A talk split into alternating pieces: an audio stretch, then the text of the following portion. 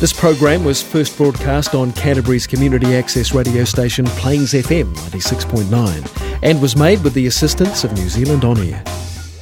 Improve your health and well-being the natural way with the Medicine Man next on Plains FM. We'll drink a drink a drink to Lily the pink, the pink, the pink, the saviour of. Good morning, everyone. This is Mike McCammon here. I'm the, the medicine man, Christchurch, and I've brought one of my patients in today to uh, have a wee chat about um, a few things of interest, and uh, I have Blythe Dean in front of me. I've known Blythe for uh, well over 20 years. He's one of my best mates, but he's also uh, a good advocate for herbal medicine. So, um, when did I see you, Blythe? It was when did I first see you? Oh, it would have been 20, 25 years ago. 25 years ago, yeah. Uh, and you came to see me in my clinic, and um, what was going on for you at that time? Well, the first thing you did was put me on the table because I had some skin lesions, which are basal cell carcinomas. and you put on your uh, bloodroot mix, and uh, we've been using it since. And what sort of success you had with that? Right? Great success. Hmm. Uh, one basal cell on my chest. Uh, Mike had to put the uh, bloodroot on four times. That was a tough one, I remember. Hmm. But we got it, didn't it? We really got perfect. it. Yeah. Um, so, listeners, the bloodroot paste has been around for hundreds of years, but um, amazingly enough, you don't actually read about it in the newspaper, and you, when you go to the doctor, you'll probably not hear about it anyway. But we do have the largest rate of skin cancer in the world. So, it's a particular interest of mine, and I've developed a particular poultice that selects only those cancer cells and eats them up, doesn't it? Sounds quite an extraordinary thing, doesn't it?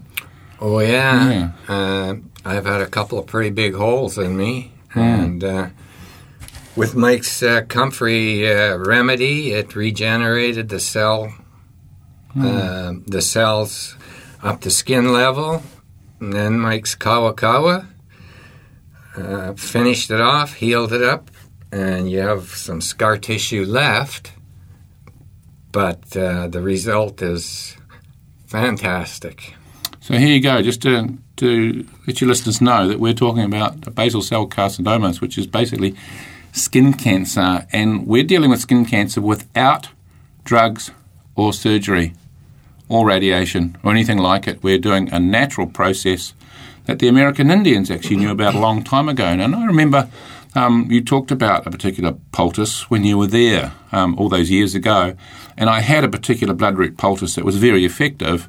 But um, I had some difficulty knowing how to make it up because it was very difficult to get in the country. And I think the first lot I got in was grabbed by customs. So I lost a few thousand dollars on that one. So I decided about time I made my own. So uh, how did I, I? I asked you, didn't I? And you, with your background, would you like to tell our listeners a little bit about your background, your genetic background, and how you managed to actually get the recipe for me? Well, I'm interested because I can't remember all the details. I'm a Canadian by birth, and uh, I just happened to be in the eastern part of Canada on a holiday, and I went to see uh, this lady who is a naturopath, and she saw my skin, and she referred me to a product called Herbveil 8, which is bloodroot, or it can also be known as redroot. And like Mike said, the North American Indians used this as a poultice on any wound that wouldn't heal. Hmm. Didn't you turn up with a recipe for me how to make it? I did. She, as I say, she gave it to me when I was there. Ah, that's how you got it. Yeah. Right. and, and you have some American Indian in you, don't you? Well, some Swampy Cree, which is a, Swampy a Cree. sub-tribe of the Cree Nation in Canada. Hmm. My grandmother was a, I better not say squaw, but she was an Indian lady. Yes, and you don't use squaw around me, please. Yes. Indian lady or Indian woman or Native American. Mm, very How- tight on that one. an Squaw is not a pleasant term. It's not really a term of endearment, I believe. But anyway, you know that. Hmm. definitely. To me, um, yeah, that's yeah. We'll just leave that one. I think. I might say, listeners, that this is one of the fastest and fittest guys I know. Um, you know, at, at, at, um, I was going to say your age, but you certainly um, don't look your age, not really. Uh, and, and I've spent, you know, quite a bit of time with Blythe, especially yesterday, um, and he runs around like a kid. Uh, he's he's got this amazing vitality that's uh, very inspiring. So, how do you do all that? How do you do that? I know you're a natural man, but what do you reckon your secret is? On, on, on uh, how come you're so sprightly, as I say? Hmm. Oh, just trying to stay in the positive zone. Um, negative thoughts can bring negative feelings, and your body reacts to all that. So, So you become what you think. Hmm. pretty much. Hmm. You also have a good diet. You eat herbs. Oh yeah, yeah, herbs, raw herbs. uh, this man, uh, you you um, just eat straight from a wild garden. Yeah, yeah. Hmm. You know, dandelion, plantain, everything that everybody sprays. Hmm. All the good stuff, but they're not sprayed on your place, are they? Definitely not. That's right. now, uh, the last, the second to last time you came to see me, we, we I remember taking a um, sample of your blood and we looked at it in the in the microscope and I put it on screen, didn't I? Uh, because you you had felt that you needed another visit and needed to get even better. I think that at the time you might have feeling a little bit jaded at that time. I'm not sure. But what what did we see in the blood? Can you remember what we saw in the blood when we looked at that? This Yeah. is our live blood analysis, folks. When you brought it up on the screen, it looked like um, bunches of grapes clogged up together. Now, I'd never seen live blood before, so I didn't know what was normal and what wasn't. Um, Mike immediately put me on his Mineral Max and his uh, his blood purifier tonic. Um, I think it was three or four days later. Uh, Mike took another blood sample, put it up on the screen, and instead of clumps of grapes, they were formations where the red blood cells were still stuck together in sort of L formations or T formations. And another three or four days later, we did another blood test and brought it up on the screen. And all the the red blood cells were just bouncing around they were happy chappies, weren't they? Oh yeah, it's astonishing to see, and, you, and we didn't need to use any silly Latin names or anything, did we? It was it was like um, the way I look at this live blood analysis, and uh, we're, uh, we're, this is what part of what we do here in the clinic is we look at live blood straight away. We get it, you know, t- tiny little pinprick, one drop's all we need. Get straight into the microscope before it actually deteriorates or clots. You see, so the advantage of the live blood analysis is we can look at the blood like we'd look at a living stream. So if it looks like the Heathcote River some years ago, when there were old skateboards and trolleys and junk in it, um, I look at the bloodstream as uh, as a, um, a living biosphere, you could say. Uh, it's either going to be clean and happy, or it's going to be polluted. It's a very sort of um, simple way of looking at blood. So when we first looked at, Clive, at, at Blythe's blood, it was you know, you know, a bit chunky. I think might have been falling by your program and not taken whatever you you know whatever was happening at the time. And uh, the wonderful thing about the blood is that it will change pretty rapidly when you put it on the right program. So the blood, I love to do that because it shows me whether I'm on track or not. It's uh, not only for the patient's benefit to actually see what's happening, it's also a good thing for the practitioner to observe the changes and that if we're going in the right direction with the herbal program or the, the, the program that we put the patient on. And uh, like for within a few short days, we got your bloodstream almost clean, didn't we? Oh, in yeah. fact, it was pretty zippy. It was Yeah. Mm. quite amazing, actually, to watch them all bouncing around. And then the white cells came into being as well. Free radicals, there was a few of them in there, and they started to dissipate and disappear. Mm. So, So the white blood cells look like very happy faces, and remarkably enough, the, that classic happy face. Sometimes we see white blood cells that look just like that happy face, and and uh, on a blood purifying regime, uh, using the blood purifying herbs, um, those blood cells, those white blood cells, can actually double in size. I've seen it, and they go very bright. They go almost iridescent, don't they? They shimmer, Yeah. and you know that if you were a bug or a microbe, um, if you met one of those guys. It's curtains for you. You're out. You're out of the picture. Uh, so they scavenge and clean up your blood, and, and uh, it's just remarkable that that old time herbalists before they had microscopes, they classified certain herbs under certain properties, and they had these herbs they called alteratives or blood purifying herbs. And uh, the remarkable thing is that, of course, some of these herbs are actually were used extensively by the American Indians. Uh, many of the tribes used echinacea, for example and we've got red clover in there, and we've got sarsaparilla, and we've got burdock and dandelion, both the root and the leaf, and we've got that wonderful herb from Europe um, called licorice root. And uh, that, that, as soon as you put licorice root with this particular herb in the right combinations with the other herbs, uh, it, it actually makes the formula five times more strong than if you're using the herbs separately. So when you put things together in a team, it's like putting herbs together like we put people on the rugby field, you know, and we've got all the right guys there. You know, we've got the 15 men, and if we leave one man out, you can pretty be sure, no matter how good they are, they're going to lose the game. And so, what we do here in natural medicine is we put things in a team to make the program strong, and we do our best to give you a invincible immune system, and that's the most important thing that we need today.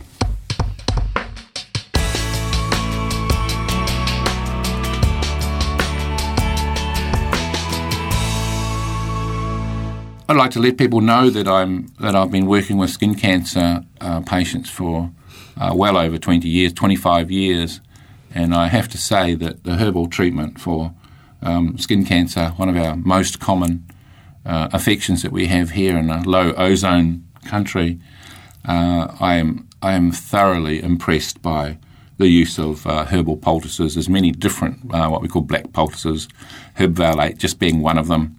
Uh, I like I make my own, of course, because I know how it works, and it seems to get in there more effectively.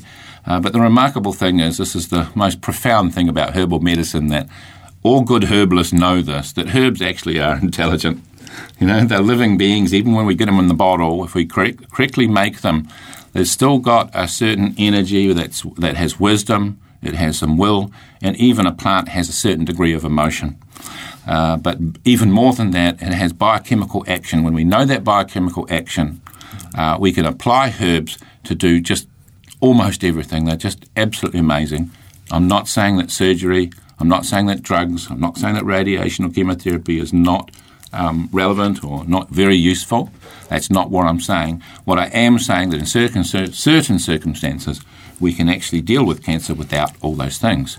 So the, the herbal mix for, for skin cancer, I, uh, I love to see people with skin cancers. I certainly choose whether to work with it or not. I know what I can do. And one of the things about a naturopath I always know is what I can't do. And so uh, that's the first thing that I like to know whether I can do this and I can't do. And you, bet you betcha I'm going to be honest about it. There's, there's no investment for me uh, in being right or wrong. Uh, I just want to be authentic with what we do, and it's magnificent. So I love these herbal medicines. So that's just one thing that we do. Um, but there's a few other things we do, don't we? Um, I remember, uh, was it yesterday? You had a pretty severe back um, issue, didn't you? What was I going on there, Bob? Well, hey, Mike, you seem to be, you amaze me. Yesterday, I had, I guess you'd call it a sciatica nerve, and I couldn't sit down. It was just so painful and everything. And uh, I thought I'd have to go to a chiropractor and osteopath. The next thing, Mike had me on the table uh, doing some acupressure, and uh, I, I couldn't believe the relief uh, that came by it. And uh, yeah, it's uh, it's back a little bit today, but I know that Mike is going to do another treatment. And we are. I have a feeling that uh, it's going to be gone because Mm. it disappeared yesterday. But then I went for a car ride and sat too much, and it's it's come back to a little bit of a degree. And uh, yeah, I, I just can't believe all the directions that Mike can cover. Fun. Call it holographic medicine. Holographic. Come at it from different angles. How long were you on the table for when I worked on that back of yours? Oh, five minutes, Yeah. maybe maybe seven. Yeah, five to seven minutes. Yeah. Yeah. and it was instant relief when I got up. I could move, and and I thought I could go for a car ride after that, which was uh, enjoyable. But uh, after the fact, it maybe wasn't the right thing to do. It wasn't. Uh, yeah, we went too far, didn't we? We we drove quite a long way from Christchurch to Akaroa. It was late in the day, and you know, yeah, we could have just stayed at home, you know, picking veggies and you know, having a good time. Yeah. Um, I have no doubt that uh, this won't be alleviated uh, before very long today. Well, I hope so too. We'll see what we can do there, Blythe. Now, um, I, I have to say, when you had that uh, back problem before you were on the table, I, I, I saw you for five. I observed for five minutes. You lost your sense of humour, and that's what pain can do. You know, that can you can really you lose your well-being, and that's really what natural medicine's about. Is you know, we're human beings. We're meant to be living in joy. You know. Uh, it, doesn't have to be all this struggle. It's pretty silly when you see so much struggle going on. And what naturopathy does is look at the real conditions of, of human beings. And, and the, the, the essence of a human being is pure love, right? And pure joy and a wonderful sense of humour. And the bottom line is, is not take too much or don't take anything too seriously. Um, all right, it's a serious business, but at the same time, we're, we're, we're such amazing creatures. And the wonderful thing is, if we get the physiology sorted, and, and of course, I love to sort it with herbs, but also the structure of our, of our anatomy actually has an effect on the function of our organs and therefore the function of our brain, the function of our heart, kidneys, liver, and so forth. So, alignment of the spine is a very, very important thing. And of course, Christchurch, I have to say, I've got um, some of the finest osteopaths and chiropractors and physios, and we've got people that do all sorts of wonderful things. You've just got to know where to go. Um, but here in my practice, that aligning the structure, I have my own particular method uh, that fits into a, a simple kind of approach to realign the spine. So when you realign the spine, then the function of the organs start get, um, improving, and of course the blood flow improves. You've got the herbs going in there, you've got the minerals going in there, and then you get the smile on your face. It's very difficult to remove, isn't it? Well, pain is, as I say, is um, is one of my uh, life goals to try and be pain free. and uh, thank goodness I know Mike because uh, he has so much knowledge and experience that he can uh, treat anything. I think. I know I've got my limitations. I really do. But um, is it too cheeky to to ask you your age so your listeners know? Or uh, we, I don't think we have to do that, but just in case. well, you feel uh, comfortable because, of course, Blythe and me, we're ageless. Uh, so it's a little bit of a myth, but, um, you know, Yeah, I'm just about 73 years old, but I feel about 35. And I can promise you the way I see this guy move, his vitality, his sharp mind, and uh, it's so inspiring to have you here, Blythe. Thanks a lot. Thank you, Mike. So, to repeat again, and uh, at risk of boring my audience here and boring you all to tears, the structure, the alignment of your body governs its function. Now, uh, what that basically means, if you have any pain in your body or if your spine is out of um, out of alignment, it will irritate a nerve that goes down about approximately a 45 degree angle to a particular other site. Um, for example, if you have a problem in the base of your neck, uh, in the first thoracic vertebrae, you could have tingling arms or you could have pain in the arms. You could even have problems like carpal tunnel. Uh, so each area of the spine, uh, when the nerve is pinched, will actually create very real symptoms. And sometimes you, you may have had symptoms like uh, migraine headaches, for example, and really all it was was a pinched nerve in perhaps um, C1 or C2, it was the cervical vertebrae. Uh, and that's always uh, a very important as a naturopath that I make sure that the spine is aligning properly. If there's specialised things to be done, I send you to an osteopath or the appropriate specialist to actually get that particular one sorted out. If it's easy uh, and within my field of, of, of knowledge, knowing, I will do that myself. But um, at all times, we, we, we know that the most important thing is first to do no harm. And that's something that naturopaths are very thoroughly trained in. First, do no harm. And if I feel there's any risk at all, I'll send you to someone else who's really good at this particular thing. So, um, given that we have also been, especially now, we're looking more at the structure of your body, Blythe, um, the importance of the blood tonic's got some pretty profound uh, implications, hasn't it? Because you saw on the screen how when you used my blood purifying tonic, you saw how the blood cleaned up. But the, the interesting thing is the immunity also starts to get better. All sorts of things get nourished properly. And I believe that uh, when I first saw you, you were quite allergic to bee stings. Could you tell us the nature of that allergy? Like, how severe was your allergy to bee stings? Oh, way up there. A bee sting would uh, knock me on my back for two or three days, and uh, leg would swell up, and yeah, all kinds of uh, discomforts. And uh, after uh, uh, the blood tonic and the uh, mineral max, uh, if I got a bee sting, of course. it wasn't near as severe. And along the way, Michael taught me about plantain, which is a real spectacular uh, herb.